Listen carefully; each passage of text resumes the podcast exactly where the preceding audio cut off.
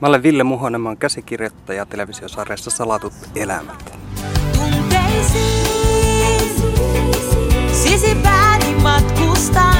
Sehän kuuluu tämmöiseen brittiläiseen saippuasarjaperinteeseen. Eli meillä on Coronation Street ja tämmöisen brittiläisen päivittäissarjakerronnan pirillisiä.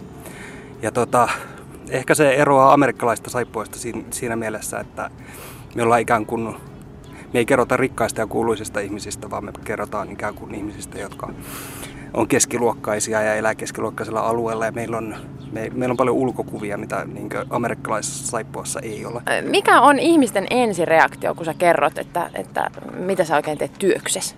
Ensireaktioita on kaksi. Joko ihmiset sanoo, että minähän en sitä katso, tai sitten ne kysyy, että mitä tapahtuu seuraavassa, seuraavaksi tässä juonessa.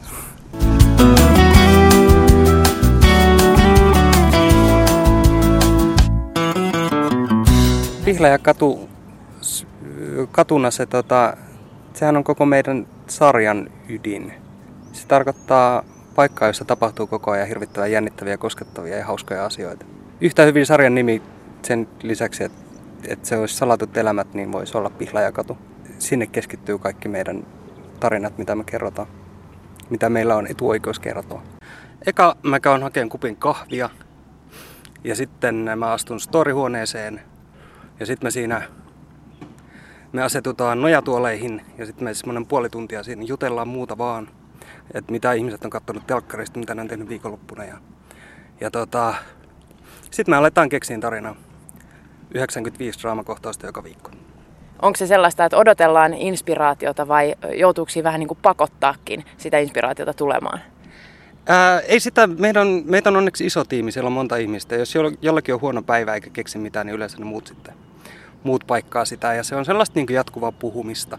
Ja sen puhumisen ja tekemisen kautta se tulee sitten se inspiraatio sieltä. Että ei sitä kannata jäädä odottelemaan. Inspiraatio ei tule sillä tavalla, että, että nyt odotellaan, että milloin inspiraation henki laskeutuu keskuuteemme, vaan kyllä se, niin kuin, kyllä se sitten tulee sitä myötä, kun aletaan puhumaan. Se prosessi on aika, aika tota, laaja siinä. Meitä käsikirjoittajia on noin tällä hetkellä käsittääkseni 16. Ja tota, sitten se lähtee siitä, että meillä on tarinatiimi, joka keksii juonen.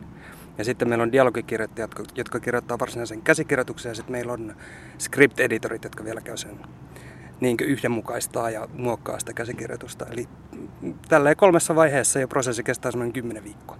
Mihin sä itse kuulut? Mä vähän vaihtelen. Mä oon tuota välillä storylineri, eli keksin tarinaa ja sitten sit mä oon ollut script-editorina ja senior script-editorina ja välillä kirjoittanut dialogia.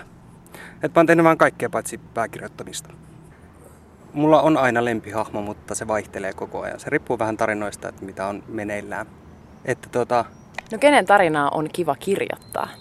Sekin vaihtelee vähän siinä, että missä elämäntilanteessa ne ihmiset on ja mikä sen, missä kohtaa tarina ollaan menossa. Että jos ollaan...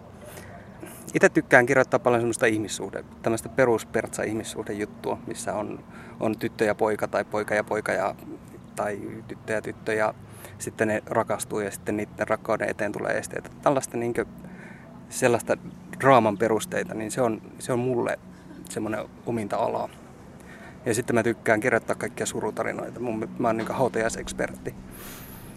Että tota, niitä on kiva kirjoittaa. Mä en, en ala erittelemään, että ketä hahmoa on kiva kirjoittaa. Joitakin on helpompi kirjoittaa, joitakin vaikeampi. Jos ollaan dialogin puolella, niin sitä vaikeampi on kirjoittaa, mitä tota, verbaalisesti lahjakkain, lahja, kuinka verbaalisesti lahjakkaasta ihmistä on kyse, niin sitä vaikeampi sitä on kirjoittaa. No kuka voisi olla sellainen vaikea?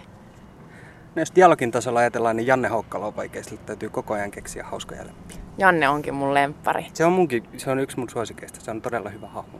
Salkkarit on, on niin kuin myös se on niin kuin merkittävä sarja siinä mielessä, että se on kyennyt nostattamaan kohuja ja myös nostattamaan esiin sellaisia puheenaiheita, joista on alettu puhua sitten, kun ne on salatuissa elämissä niin kuin ollut. On ollut homoutta, alkoholismia, itsemurhaa, raiskausta. Miten, miten nämä kohut luodaan? Ne tulee niiden tarinoiden kautta. Usein ne, ne kohut on vaan seurausta siitä, miten se tarina on edennyt siihen mennessä ja se on jonkunlainen kulminaatiopiste, mihin me sitten päädytään sen tarinan kerronnassa. Että ei me sille ei me mietitä, että nyt me tehdään lööppijakso, vaan tota, se vaan tulee sen tarinan myötä. Jossakin kohtaa se tarina nousee kliimakseensa ja, Ja sitten se saattaa olla semmoinen raju ja puhutteleva. Ja sitten ne aiheet, me ollaan oltu alusta asti yritetty olla ajankohtaisia ja elää, elää tätä aikaa. Että se ikään kuin kuulutaan sarjakonsepti, että me käsitellään aiheita, jotka tota, puhuttaa tällä hetkellä, jotka on ajankohtaisia. Tai ihan silloin alkuaikoina esimerkiksi tämä Kalle homoseksuaalisuus oli sellainen, joka herätti kohua ja koska se herätti kohua, niin se tuntuu siltä, että se oli sellainen aihe, josta täytyy puhua. Nyt me nostettiin tota, ehkä Suomen historia ensimmäinen tämmöinen vakava transsukupuolinen hahmo meidän kausikliffarissa, meidän hahmokalleriaan ja se voi olla seuraava aihe, joka, joka tuntuu tärkeältä. Sitten me ollaan viime aikoina käsitelty köyhyyttä. Meillähän on aina välillä tämmöisiä sosiaalisia, sosiaalisia tarinoita ja mun mielestä niiden, ne on tärkeitä ja ne kuuluu siihen sarjaan.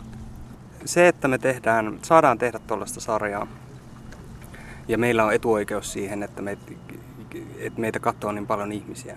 Tai siis se on meidän, ei voi sanoa etuoikeus, vaan siis se on meidän onni, että meitä katsoo niin paljon ihmisiä. Niin, niin tota, on tärkeää mun mielestä myöskin herättää keskustelua. Se on niin ikään kuin velvollisuus. Viimeisin päätösjakso tai cliffhanger, niin kuin sä itse sanoit, tässä jaksossa niin tanssiaisissa just tulitettiin vähän konekiväärillä, jengi matalaksi, Iidan isä onkin nainen, yksi yllätyslapsi tuli oven taakse. Miten niin kuin tällaisesta sudenkuopasta päästään sitten taas kauden alkaessa pois? Mun täytyy tunnustaa, että me pikkusen etukäteen myöskin mietitään, että miten tästä sudenkuopasta päästään ylös. Että että me suunnitellaan aina tarinat vähän pidemmälle kuin että missä me ollaan juuri nyt menossa. Mutta tota, sehän se kivinta on sillä tavalla, että nyt on tapahtunut iso, iso käänne ja sitten sitä aletaan selvitellä ja siinä saattaa mennä yllättävänkin kauan aikaa se tarina kestää, se kantaa pitkälle. Sittenhän se draama syntyy, siitähän se syntyy, että tota, jotain tapahtuu ja sitten jonkun elämä romahtaa ja sitten se alkaa pikkuhiljaa siitä nousta tai sitten se menee vielä enemmän pohjalta. Sehän on aina, että kun edellisenä vuonna on polttanut yhden talon, niin seuraavana vuonna pitäisi polttaa niitä kaksi. Mutta ei meillä toistaiseksi ei ole tullut sellaista tilannetta, että nyt on kaikki ideat lopussa, ainakaan minun työaikana.